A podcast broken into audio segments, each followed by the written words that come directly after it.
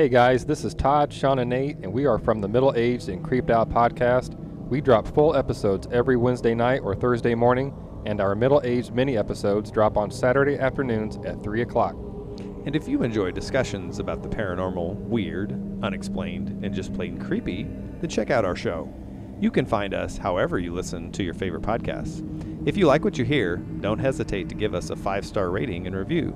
Telling a friend, family member, or even a coworker about us helps the show. And you can also find us on Facebook and Instagram by searching Middle Aged and Creeped Out. And our TikTok is at Mako Podcast, and that's with two A's. Well, Nate, what do you think? That's the end of our promo, and that's a wrap. Well, there you go. So until next time, creepies, Nate is your sound engineer. We are your hosts, Todd and Sean.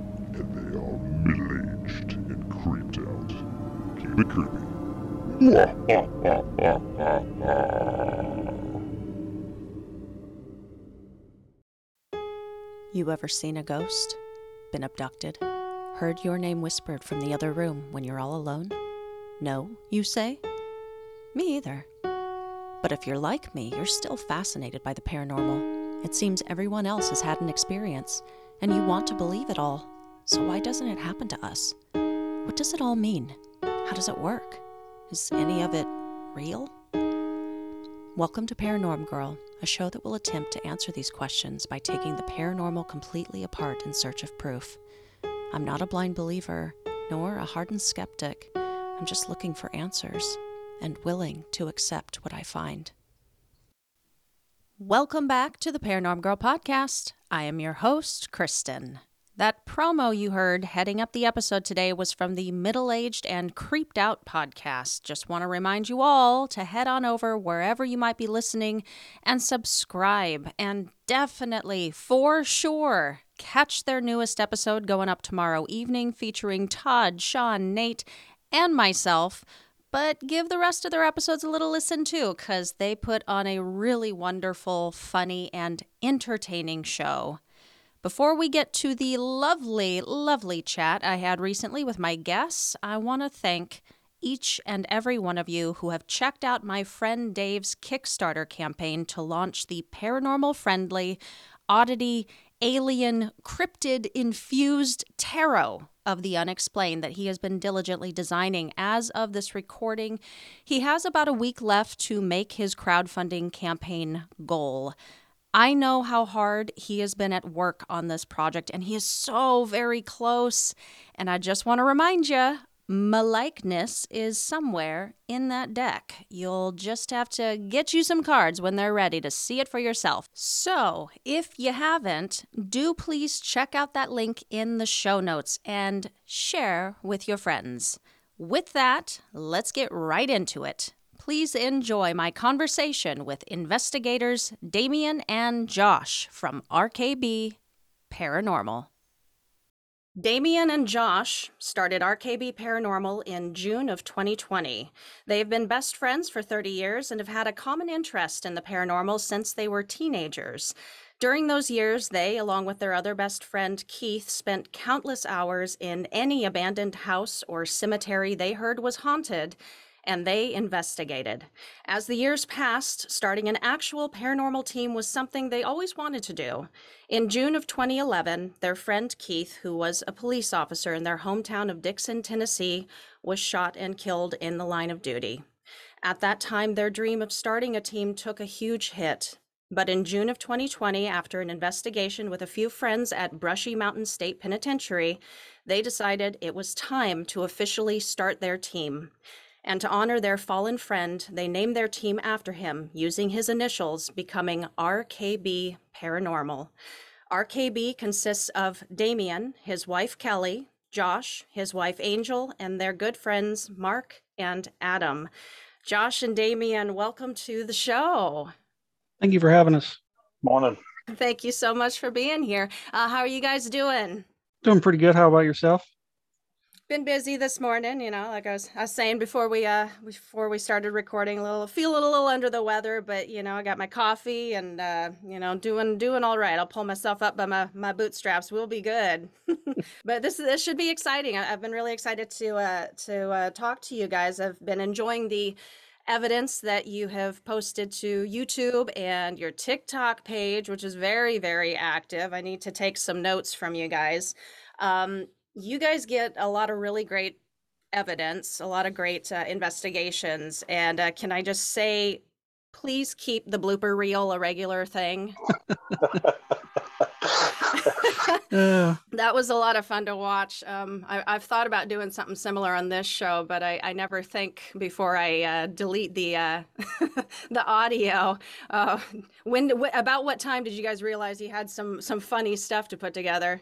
Um, I was just sitting here one day and I was like, you know, there's when I was going over some evidence from our most recent one, there was two or three times where you know something happened that was funny. I was like, you know, that's happened a lot where we'll get spooked by each other or you know something else will spook us that's not paranormal. So I was like, I'm going to go through all of our stuff and just kind of put together a little reel.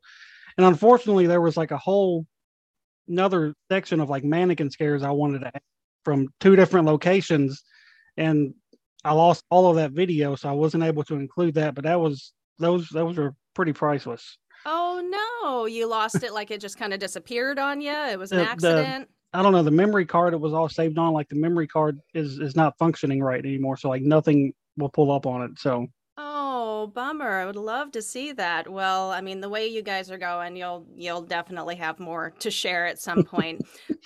So, uh, RKB has been officially investigating since 2020, but it sounds like you guys have, from the sounds of your bio, you've been at this for quite some time, um, investigating and exploring in one way or another since you guys were teenagers.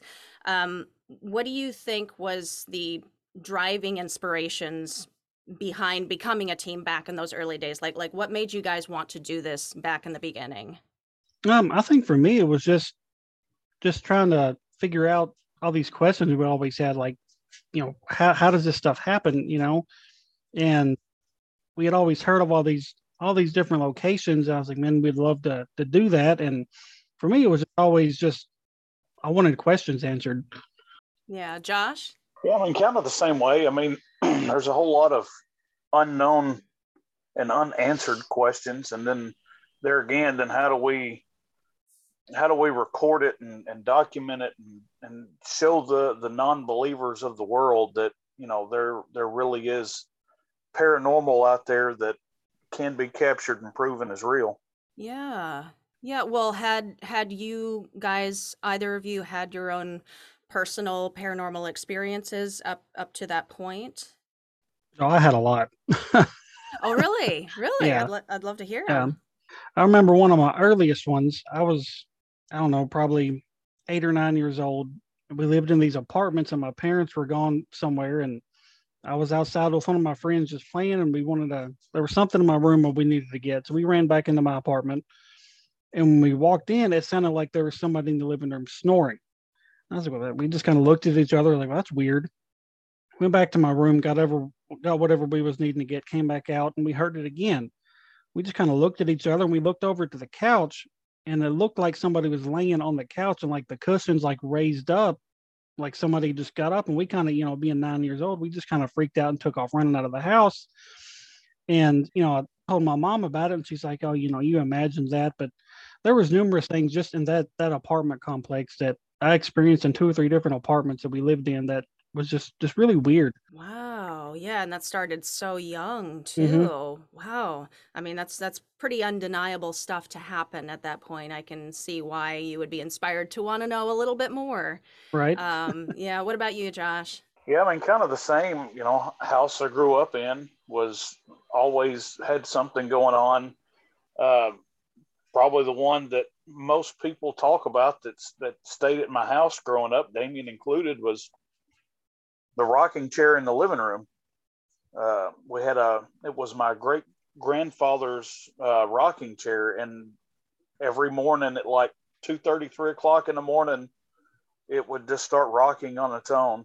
And and so there was there was stuff like that all the time in my, in my house whether the rocking chair or uh, the closet doors opening and closing and slamming shut. And uh, it was it was always one thing or another It, it was it was to the point when I would stay at his house on the weekends, like I would refuse to sleep in his brother's room by myself. Like his brother didn't live there anymore. And I was like, man, I'm not sleeping in there because I didn't want the closet door to pop open in the middle of the night and scare the crap out of me.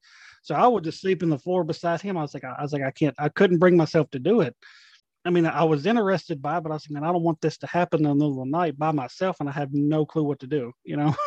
Oh yeah, like I mean, what do you even do in that situation? That's well, that's interesting. Like you guys had these um, kind of scary events and you didn't know how to explain it, but instead of just being fully afraid of it and following that fear and be like, nope, nope, nope, nope, never gonna, I, I don't want anything to do with you. You actually went the opposite way and decided, no, let's let's learn what this is. Let's figure it out. You know. Mhm. Um, so since starting with uh, RKB and doing all of the investigations that you do, like like you know, you continue to investigate, you continue to believe in the paranormal. I I'm assuming that you've had some crazy experiences there. Like, have you have you guys uh, been able to see any apparitions at this point? I know a lot of paranormal investigators will actually report um, shadow people, you know, seeing shadow people or, you know, things supporting or thing, things like that. Like, what have you experienced? Um, I know I've seen shadow figures a, a few times. Um, I don't think we've actually seen a full blown apparition yet. Um, it's mostly just been shadow figures. Um, I think Josh might have, might have seen something at the last place we were at. Um, wasn't it like a white mist or something you'd seen kind of in the out of the corner of your eye? Yeah.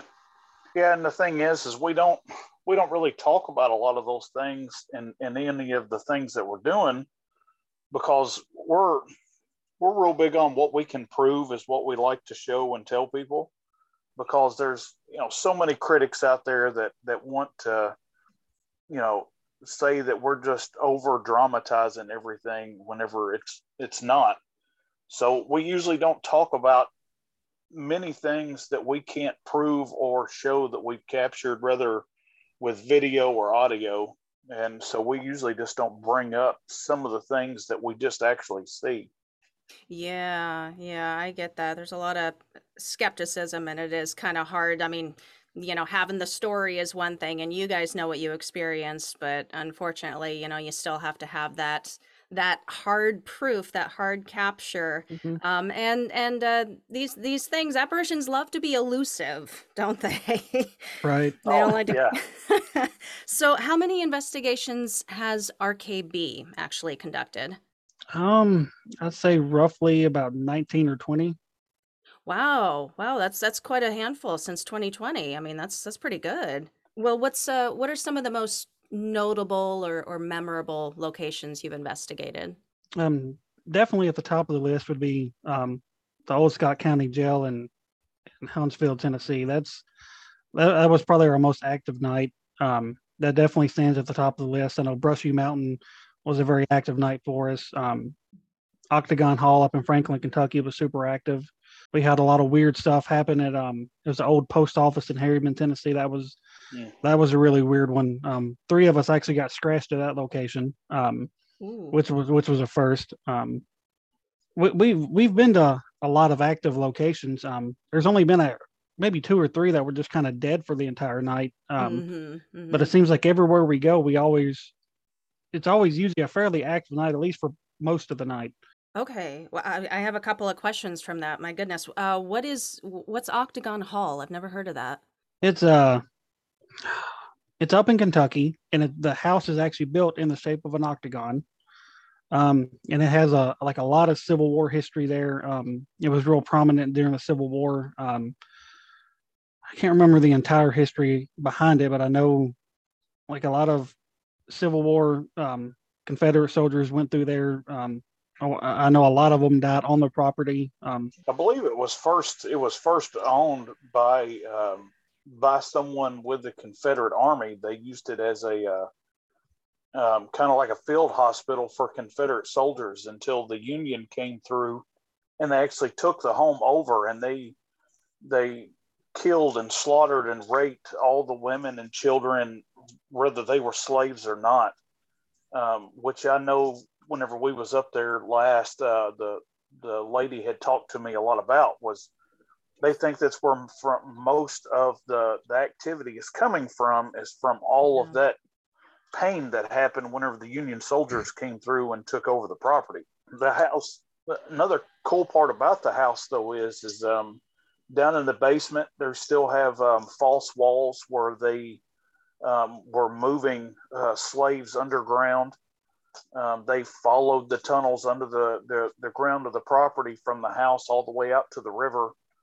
Um, so, I mean, there's still so much history about that place that they're still uncovering. And, and I think it just kind of all goes to adding into how active this place really is. Yeah, yeah. Do you think a lot of that, um, just because a lot of uh, stories that have been relayed to me, especially about like Civil War era uh, haunts and locations, a lot of that stuff, uh, oftentimes like on battlefields and stuff like that, it can be more like residual energy. Do you think it's all residual? Do you think there's some intelligence going on there?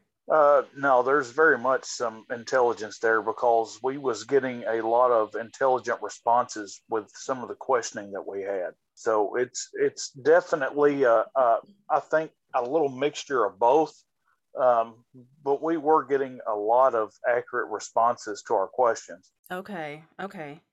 Um, and then with the uh, with the getting scratched, uh, I'm just curious. What do you what do you think about that? Because that does happen frequently uh, for investigators. Do you think that is necessarily a, a, demonic evil force? Is it dark? Is it just a ghost that doesn't want you there? Um, everybody always just automatically jumps to demonic or evil. Um, that's yep. not always the case. It, that they could be their only way they may know how to communicate, is they may be reaching out just to kind of touch you, and it comes out as a scratch. Um, and the same thing because at the end of the night that night, I ended up with three scratches, and automatically going to assume, okay, that's bad. That's not a good sign, but it might not, not necessarily be that.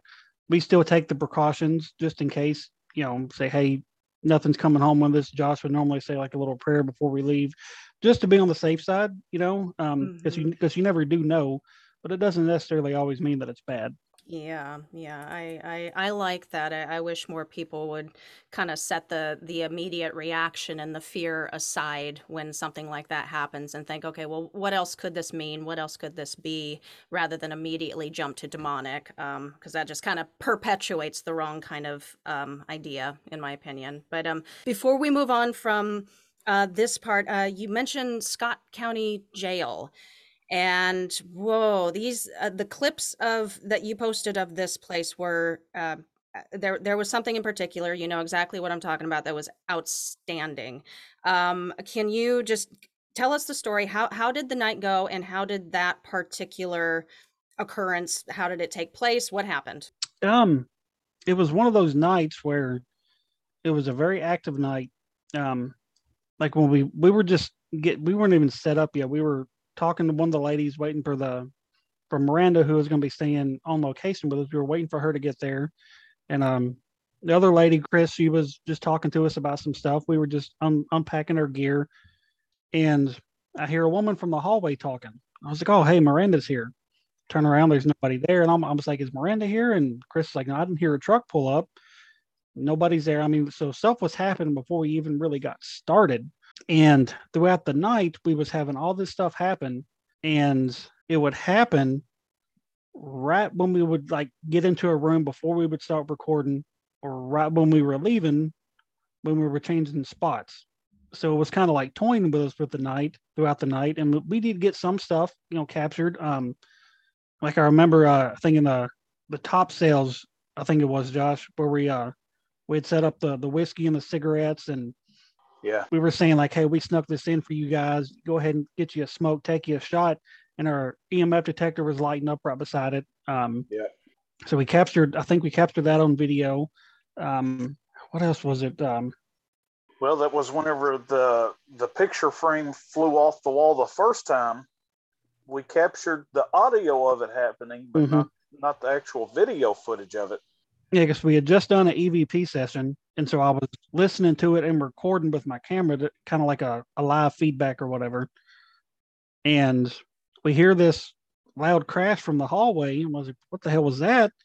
And so we both walk out there, and that's actually in the blooper reel because you know Josh almost drops his phone and it startles the both of us. So, um, so we walk out there, and there's this picture frame in the hallway that's not hanging up anymore, and And actually, at the end of the night, that same picture frame is is actually the the clip that you're talking about. Mhm. Like I just kind of slapped off the wall that night, and when that happened, I mean, we're, we're we're wrapping up our night in the kitchen, and you know we have the kitchen door closed, and Josh is a correctional officer, so he's using all these different terms, you know, kind of trying to get them stirred up a little bit. And I remember I'd set my camera down, and right when I sit it down, we hear this woman from the hallway say, "Help." We look at each other. It's like, you know, did you hear that? We're like, yeah, that's somebody from the hallway. And so, you know, I grab my camera, walk over and open the door, and I'm like, hello.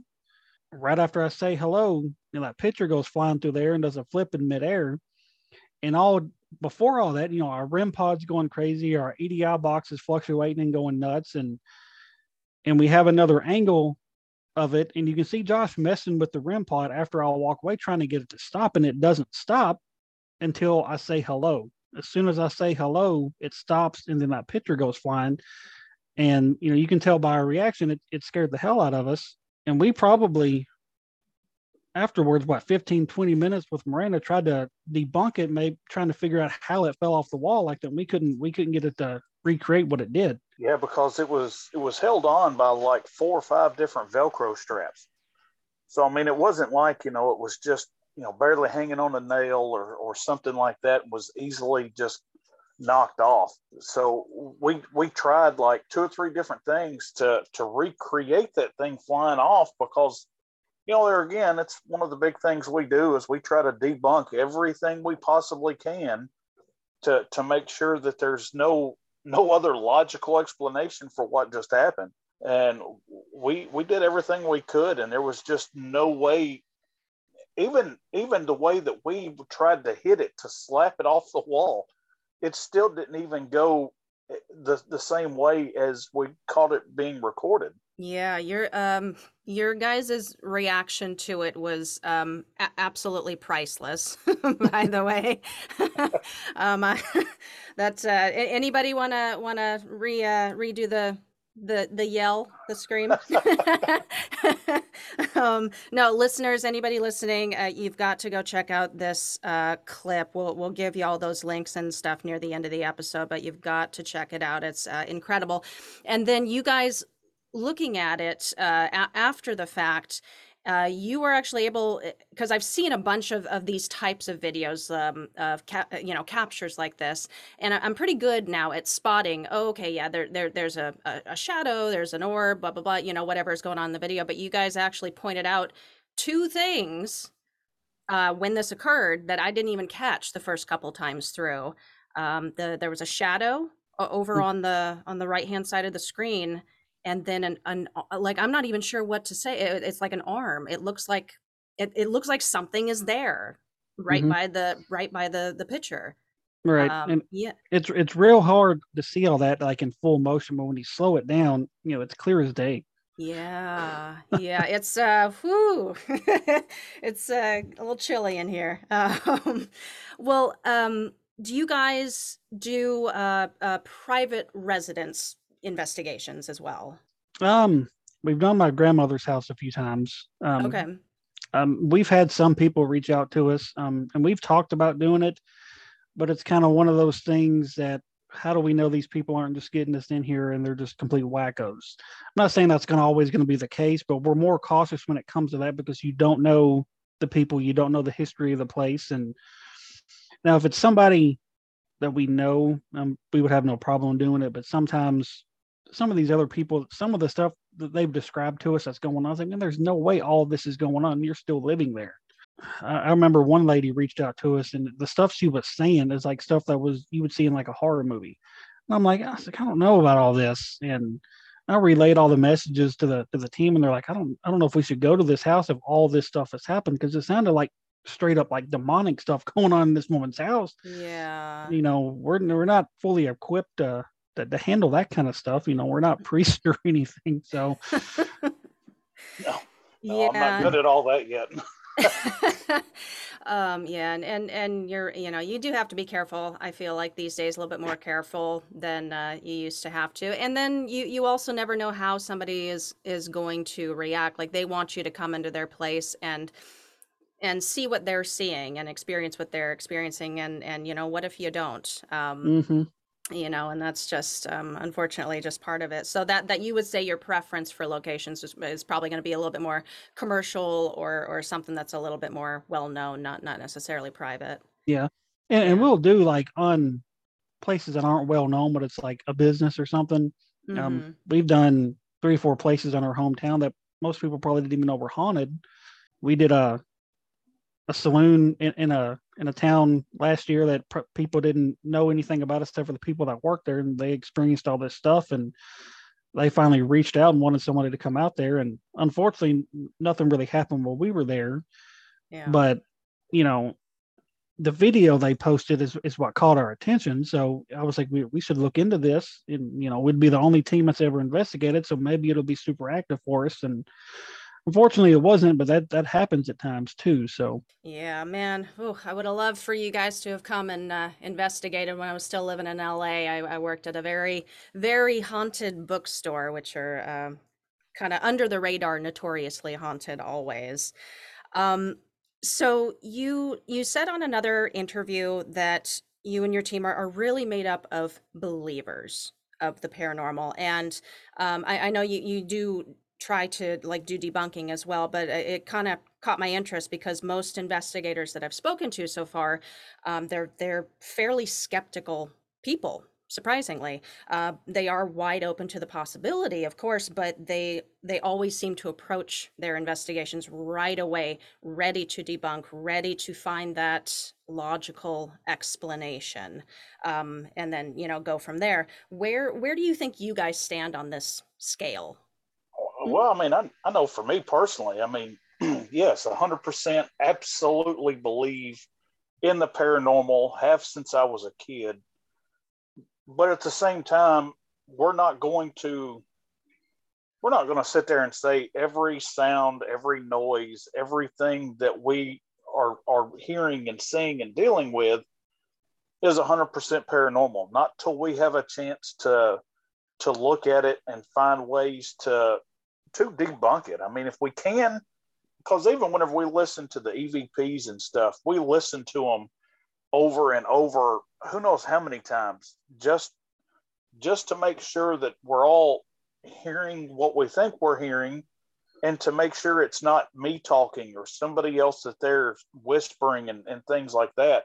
So, I mean, yeah, we want to try to make sure that everything that we put out there to the world is a hundred percent without a doubt what we would say is paranormal.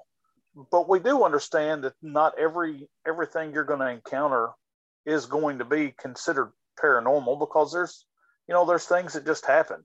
You may hear a, a, a knock or something and it, it may have been a car you know passing down the road or something like that. And so you have to really deep dive off into all of your evidence before you can put it out there and say anything um, what it is.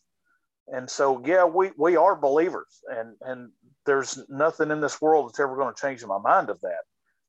But if we can prove that it was something else, we don't we don't want to we don't want to share things just trying to get you know views and and and this following off of false information. You know, we're we're hundred percent about putting stuff out there that without a shadow of a doubt we know is is paranormal. Yeah, yeah. There's there's certainly more than enough uh, groups out there that do do that. Just want Mhm. to share to get the likes and the views and all of that. So that is, um, yeah. I appreciate your your stance on that, your take on that. and, and like he said, you know, we, I'm a hundred percent believer too, and has have been since I was a child. And whenever something does happen that we know is one of us, we always try to make sure we tag it like, oh, hey, that was me, or that was so and so. You know, I bumped into the table. You know, we always try to make sure we tag it. And normally, like when we're doing an EVP session, we always have a camera rolling too. was Damion that screamed. yeah. Um, so like when we're doing the EVP session, we always try to make sure we have at least one camera going. So that way we can watch the video to see, okay, we heard this on here. Let's make sure that wasn't Josh or that wasn't Angel or, or Kelly saying something. So, and nine out of 10 times, it's not nobody talking. So, and, and we have video of that saying, okay, well, you can see them clearly. Their mouth isn't moving. They're not saying anything. So maybe we really got something. So, like he said, we always try to debunk, but if there's no way to debunk it, then we're going to say, okay, maybe that was paranormal. Are you into the paranormal, true ghost stories, Bigfoot and alien encounters, or high strangeness and conspiracies? Well, if so, then you should check out my podcast called Somewhere in Dreamland. My name is Ken Mark, and every week I interview authors, researchers, and experiencers alike in the fields of the paranormal, cryptozoology, ufology, and spirituality. So why not take a dive down that rabbit hole with me and search for Somewhere in Dreamland wherever you listen to podcasts? That's Somewhere in Dreamland. All right. So now, uh, what about the rest of your team? Can you kind of introduce us a little and and uh, everybody's roles? Um, well, the other members is uh my wife Kelly, um, then you got Josh's wife Angel. Um, and Josh is really good friend. We've been friends with him for probably 30 years as well. Um, his name is Mark. He actually lives in North Carolina. Um, and then our good friend Adam, he just recently rejoined the team. Um, and they all just kind of have a similar role. They're all investigators. Um, normally, we have um, Kelly and Angel kind of do a little bit of research on some places before we go somewhere. Um, sometimes we like to go in just completely blind and not know anything about where we're going. Um, and then, um, like I said, Adam just recently rejoined the team. Actually, his first investigation was the one we went on a, about a month ago. Um, and we think he actually he actually had a lot of family that grew up in that area so we think having him there where we were at kind of helped kind of helped things out a little bit. So that was pretty cool. Nice, nice. Okay. Um, so I haven't gotten to speak to uh, many teams who are quite as big as yours. I mean, six six people. I mean, that's that's a pretty good core amount of people. Um, I was curious what your opinion was on whether you think having the extra people, the extra bodies, might contribute to um, have like providing extra energy or, or like stirring up certain levels of activity as opposed to times that you guys have gone with fewer people. Like have you noticed a difference? Uh, i mean it, it's it it just really depends on the night to be honest. Um like i said at the scott county jail it was just me and josh and it was super active. But yeah. then we've been in locations where it'll be four or five of us there and it'll be kind of dead. So it just it really just depends on the night and the atmosphere and and what they're willing to do for us yeah, yeah. Okay. Um, and I have noticed how different groups um, they'll they'll do things or, or like some parts of their investigation a little differently or like to utilize specific tools or different methods that work for them. Uh, what would you say sets RKB apart from other groups out there? What are you doing different? Well, like I said, I know I know his his correctional background helps us a lot at, at the jails and stuff we go to. Um, I don't know. I don't know of any teams myself that that use that background where they kind of go in using that that that lingo and kind of talking to them like they're at work and they're stuff like that. So that I think helped us out a lot, especially at, at the Scott County Jail. Yeah, um, basically um, you're like a you're acting like a trigger object there. Right, right. Yeah. And um you know, and he'd he'd bring his handcuffs with him and um just clicking through the handcuffs, I think kind of kind of helped amp stuff up and just just him talking in general in that way, I think just really helped. You know, when we went to that jail, and that was the first time we really used any trigger objects was that night. Um, we kind of did at the um, um, what was it, the old Franklin jail, the old stone jail. Oh yeah, yeah, yeah. You brought your handcuffs that night too, I think. Yeah, because y'all handcuffed me through the bars of the cell door. That's right. That's right. Um, and and a lot of teams even though they won't admit it, you can tell just from watching their videos, they kind of go in it, which is something we don't like to do. Um, yeah. We more or less try to motivate them more than anything. You know, like at the Scott County Jail, you know, I remember Josh saying, you know, you've seen, you've done all this stuff, but we need you to do something to really show us something. And that's when that picture frame got knocked off the wall that second time. They were like, okay, you want to show, here you go and so instead of going in there trying to piss them off and, and stuff like that, we just kind of talk to them like they're still there. Like, hey, do something yeah. for us. And we more or less give them a little push than anything else. We don't want to go in there and, and, and really upset them and take that risk of something really bad happening to one of us or something following us home, something like that. So we always try to be as respectful as possible, which I know a lot of teams say that, but then when you watch their videos and see the way they're talking, I was like, I don't, I don't see Mm. that being very respectful, in my opinion. So, Yeah, yeah, it can be very antagonistic. mhm. Um, I, I think um, you know wi- wi- with if you're going with the main idea that these are these are just people. You know, they were people before. They're just people now. Like just just speak to them. Just talk to them like you would normally talk to them, and you might have a little bit better you know luck um, or evidence of it. And I guess maybe on that thought too. What are your thoughts on what you are actually experiencing? Like, are these are these ghosts? Is it is it usually pretty intelligent? Uh, do you have some other theory as to is there something entirely else going on here? I know Hmm. we we don't seem to have a whole lot of like things that we would consider as like just residual stuff. You know, and a lot of our questioning and things, it seems to be intelligent answers.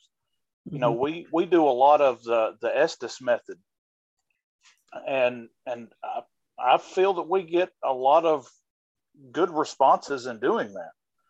And you know, that's why you know I I I I probably love doing it just as much as anyone in the team does. And that's that was like at the old stone jail whenever they cuffed me through the the cell bars. You know, that's what I was doing then. I was blindfolded, I was cuffed, so I couldn't move, I couldn't really do anything. And so I just really opened myself up to being able to hear and listen to everything that was coming through those headphones and getting what seemed to be pretty intelligent responses to the questions the rest of the team was asking. And, you know, being able to kind of put yourself out there like that a little bit and and go through those those motions of things, uh, I don't think we're getting a whole lot of just straight up residual effects and sounds and, and answers. because a lot of times if we hear a knock or something or a bang, we'll we'll ask them to do it again, and they and most of the time they'll do it right on cue. To where like if it was residual, residual, it probably wouldn't do it again. And so, like you said, I don't think we get it. We haven't really experienced a whole lot of residual stuff yet. Okay, okay, and I'm I'm glad you brought up uh, the the Estes method, Josh. I've been hearing a lot more about that, and, and um, it's it's fascinating to me uh, because it's you know uh, skepticism aside, and there are a lot of skeptics of that method, and it just kind of confounds me why, especially when you're having these basically conversations you know and and and it's it's an unbiased way to do it. You know you're completely shutting off your your senses to it. You don't even get to hear the question being asked and you're getting No. intelligent responses to it. So uh, i don't know it's it's very incredible. That that reminds me uh, somebody was telling me recently of the Ganzfeld um method where it's basically the same you know same thing kind of a subset maybe of uh, estes method but same idea you shut off all the senses and all of that so that is so cool i love to see you guys using that um oh okay and then kind of a, a random last uh, main question here for you i did i hear this right you guys are starting or going to start a podcast We're trying to. We've got the how we want to do it down. It's just finding the time to actually sit down and do it. And like I've told Josh, you know, I've already got a ton of guests lined up that, that wants to come on when we actually get it started. nice And so it's just really finding the time to sit down and do it. Um, because you know, I'll work 48, 50 hours a week. He he puts in 40, 50 hours a week. And and Mark, like I said, he's in North Carolina. He probably stays more busy than me and Josh combined with his job. So it's just finding the time to do it. It may just be one of those things where I think I probably have the most free time out of the three. So I may just have to just start it and they just kind of jump in when they when they when they can. So it may just be one episode where it's just me and maybe one episode where it's me and Josh and just kind of just start doing it because like I said, we have a ton of people that want to that's already agreed to come on and and I've already got us um like a, a show logo mocked up and and and all that stuff. So we've we've got the the method now and we just got to get got to get time to do it. Yeah, yeah. Well, what's um, I, I, I don't want to be like like too obvious, like what it's what it's about, but um, uh, of course, it's probably it's going to be on the paranormal, and you're going to have guests. Is is that going to be kind of the main way you want to do it? Is is it's a like an interview show, a conversation show? I think we're just gonna just gonna go on the fly. you know, Yeah, yeah. um i know we talked about like our first episode we want to do is just kind of talking about ourselves and stuff we've experienced and more or less like an introductory episode before we start bringing people on. Um, because like I have a ton of stuff that that I can talk about that I've just personally experienced growing up. Josh does. Um, I know Mark has some interesting stories he's told us about, and so we have a lot of stuff we want to talk about. It like I said, we just got to sit down and actually find the time to do it. Yeah, well, uh, uh, you know what? When you get that up, I will be your first subscriber. I, I love that idea, and and it's so cool. Uh, it would be very cool to listen to a show like that coming from, uh, you know, three paranormal investigators and being able to kind of talk on the fly, like, you know, this happened, and this is what we think, and this is how we do it, or you know, a, a guest coming through here and there, and just I, I love shows like that. So I more more power to you. and I think we discussed. I don't think we're going to do any kind of editing. Just straight through. just straight through. So like if there's a blooper in it, it's going to be in there. If you know we get to talking kind of off subject, it's going to be included. Just because we feel like the raw, unedited, uncut stuff is is better than anything. So like a lot of our videos and stuff we post, the only editing we may do is maybe cutting the clip down a little bit Yeah. instead of showing nine minutes of somebody just sitting there talking. We kind of get to the main focal point, which I do want to start posting more of of what goes in uh, in between to kind of show people that it's not always stuff happening. You know, because we could be somewhere for eight hours and nothing happened. I mean, there was a location we went to. That's actually our very first investigation after Brushy Mountain. After probably three hours, me and Josh sat down on a couch and started falling asleep. it was just it was just that dead that night, and Yeah. and a lot of people think that based on what these shows portray that it's constant and it's not you know you like i said you can be in a location for six seven eight hours and go through the evidence and not have a single thing to share with people Yeah. Yeah. Kind of like kind of like fishing. hmm Mhm. that's, that's the term we use Yep. and and doing it that way without cutting it up too much or you know putting too much onto it um, i think that would speak a lot to your transparency as a group too so people would really appreciate that well i look forward to that um, all right uh, before i wrap these episodes per usual i like to throw some quick uh, random questions at you um, either generally paranormal or geared toward your work uh, now, with both of you here, um, I can just kind of go back and forth. Uh, so, who wants to go first? i'll go first that's fine okay. All right, Damion. Sending spirits into the light uh, is a debated topic in the paranormal investigating world, whether you should be doing it, whether it can actually be done. What's RKB's stance on that? well for me personally i think if they're ready to move on they're going to move on whether you're trying to help them or not. They're here for a reason they're going to move on for a reason.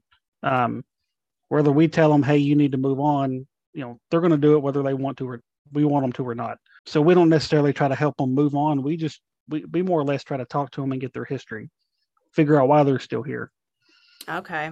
All right. Uh, Josh, um, a question I have seen posed on social media more than a few times has been whether or not it's a bad idea to investigate your own home. Do you do you think it's as dangerous as people make it out to be? No, I, I really don't. Um, I mean, it doesn't. It doesn't change to me. It doesn't change anything that goes on in any of these locations because if if a if a team goes in to investigate, whether it be their own home or you know one of these sites that we go to, if it was that dangerous or posed that big of a threat, um, then the next group that would go into any location should have an even better experience each time after the next group. And that doesn't happen. So it would be no different in your own home, really. I, I say, in a way, it could be more beneficial because then maybe you kind of get to learn and understand who is actually sharing the home with you from the other side. Yeah, yeah, I think I'd have to agree with you. Just I've I've had personal experiences doing just testing equipment and stuff in my own home, and you know nothing came of it. I think maybe a lot of uh, the same kind of fear that uh, people put behind the use of the Ouija board might might kind of be the same same thing. I mean, it can and it can't. You know. Right. All right. But All right. the, Mhm. the investigating the whole your own home thing you know where we live there's stuff that happens almost on a daily Mhm. and me and my wife's investigated numerous times and, and nothing has ever changed. Um, I mean, because we do want to know who's here and who's you know knocking on the wall or whispering or doing that. We, we want to know, and so you know if you reach out to another team, you may be waiting who knows how long for them to come out. So I'm just like, you know what? Because Josh and Angels came over here and, and we let them do a lot of the talking. So we weren't technically quote unquote investigating her home. Oh, they were doing it, but we were still here. And what's really crazy about where we live, and I've told Josh about it before, is it may be dead for like two or three months. Like we won't have anything happen. And then about a week or two before we have a scheduled investigation, things here start picking up. Oh. It'll kind of amp up and it'll be like on the daily. We'll have, you know, knocking on the wall or we'll hear whispering, somebody walking through the hall when there's nobody home or everybody's in bed. And it'll pick up for those week or two before and then kind of die back down. And we've noticed that over the last year or so, it'll start doing that. Oh, okay. Which is which is we haven't really figured out why yet. So yeah, yeah. What's what's kicking it up? Huh. Well, we're on we're on their time sometimes. All right, uh, Damion, what's the most overrated piece of ghost hunting equipment and why? Most overrated. Um, I, I would honestly, I'd probably say the Ouija board because if you have two people using it or three people, how do you know one of the other one other people isn't moving it? Yeah. I mean, there's no way to prove that there's nobody moving it. I mean, we've never used one, but I know a lot of teams, you know, do and stuff. And it's just, I don't know. If you can buy it in the toy section at Walmart, I don't think you're going to get a whole lot of use out of it. Yeah. All right. All right. Fair enough. Um, Josh, if money and time were no issue, what's the dream location? Oh man, money and time was no issue. You know, I would I would like to go to two places, money time, no issue, and and spend a lot of time in one of these two places. And one would be um, probably around the New Orleans area, just because of of you know all the things that's happened down in that location. Uh, Louisiana in a whole to me is is a is a hot spot in itself. And then I would love to go over to like the UK England, places like that, where you know history goes back a lot further than it does here, as far as you know things that you've learned about history wise and and stuff. Uh, to know that all the bad things that's happened uh, through plagues and stuff over in the UK and, and England and and all the death just from all the plagues over there. I, to me, it just tells me there's probably a, a, lot more activity going on in those places. The the underground catacombs and, and stuff like that is uh, it's real interesting to me. Okay, yeah, that that would be cool. Gosh, I, I would love just to go to visit. So take me with you. Um, all right, last one. Um, I've asked this one before, but I I so love it, so I, I do bring it back every now and then. So this will be for both of you. Um, you die and you become a ghost who do you haunt to scare and who do you haunt because you don't want to leave? Um i would say like if i died tomorrow i would probably haunt my mom. Probably to scare her a little bit not to the point where she wants to move but just to kind of keep her on her toes and stuff. Um and haunt because i don't want to leave would probably be my wife so. All right. Josh my kids, both answers. It's put okay. me through so much hell over the last 18 plus years. It's it's time for me to, to give them a little payback. I love that. All right, you guys. So uh, what's coming up next for RKB? Um, we don't have anything officially booked at the moment. Um, we're looking at a few different locations. We're talking about going back to Octagon Hall. Um, because we haven't been in a couple years. Um, what about the thing we talked about the other day where you was going to put a poll up and have people vote on on one of our next locations? Yeah, I, I did. I put that poll up on yeah, Twitter and Instagram. That. I put it up on Twitter and Instagram, and uh, I chose three locations. I chose another old jail, I chose a funeral home, and I chose an old Civil War location. And right now, the uh, the funeral home is winning by a long shot. So, which is what I was hoping would win because that's the one I want to do the most. Um, there's actually a funeral home down in Mississippi we, we want to go to, and because they still have actual caskets in the in the the funeral home, and we've talked about which I think we want to put Josh in a casket to do the Estes, me- Estes method. We've talked about doing that. Um, so that was that's something we, we want to try if we ever get down there, or any location that may have a casket in there. That's something we want to try. But Oh no! Um, so so Josh is your Aaron. You just you kind of force him into the small spaces and the the scary dark places. well, I, I think he actually volunteered for it. I think we just kind of threw it out there, and he was like, "Hell, I'll do it." You know. Okay. Um, I don't really know if we if we had an Aaron of the group, it would probably be me because I get scared the most. So, um, so uh, uh, that, that's that's what my wife says too. We, you know, you're the Aaron of the group. You get spooked more than anybody else. So, and and when you watch their show, he's the one that always gets gets spooked probably the most out of all of them. So, He, d- he does, and it's it's always so much fun to watch, though. Very Right. entertaining. All right, uh, where can my audience find and follow you guys? we're on pretty much all social media platforms um facebook twitter instagram tiktok um we're all at it's all rkb paranormal. We're, we're trying to use those f- platforms more for promotions of what we're doing and stuff like that. We're trying to make our youtube page where we post most of our evidence. Um because we want we really want to just make our youtube our main focal point. So like when i'm posting about this show i'll be posting it on our Facebook or our Twitter, stuff like that, where our next investigation, most everything's going to be on, on YouTube. And I'll just like, I'll post the YouTube links on our other social media and stuff like that. So it'll direct it all towards our YouTube page. So, Okay, okay, and I'll I'll be including um, all of the, the the direct links to all of that, and of course to your YouTube uh, down in the show notes for this episode. Um, before we sign off, do you guys have any words of wisdom or a, a final message you'd like to leave with everyone? I would say for like anybody that's wanting to do this, you don't need a ton of expensive equipment to do this. I know a lot of these shows portray having a ton of expensive equipment. When we went to Brushy Mountain, we had a digital recorder and an EMF detector, and we had stuff happening all night long. We weren't able to document it, of course, because we didn't have a camera or anything. But when you go to do this, all you really need, to be honest, is a couple of good cameras and a good two or three digital recorders because most everything is going to be documented on those things.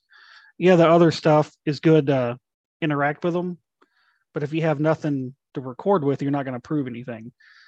So if you want to start this, start out with just a camera and the digital recorder and then kind of go from there and see what happens. Okay, Josh, final thoughts? just just be true to the to the business of of paranormal. Don't overindulge anything.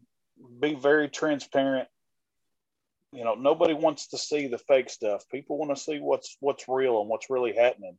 Uh, i can't stand watching the shows where everything is over dramatized and and stuff like that. So just just stay true to to what you're what you're capturing and and share with everybody Awesome. Awesome. Well, I want to thank you guys one more time. Thank you so much for coming on today, as this has been a pleasure.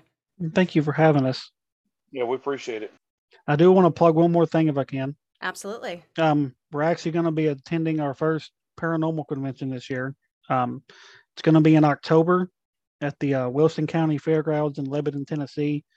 It's called Phantom Paws and Historic Cause, and it's going to be for a really good reason behind all of it. Um, the teams that are putting it on, they're donating half of it to a senior dog center, and they're donating the other half the money to like haunted historic locations to kind of help them stay on their feet and, and keep their doors open and stuff. So it's for a really good cause. And like I said, we're going to be there, um, you know, showing our stuff off. And there's going to be a lot of other great teams. And I think they got some mediums that's going to be there, some and some other really great vendors that they've got lined up. So it should be a good time.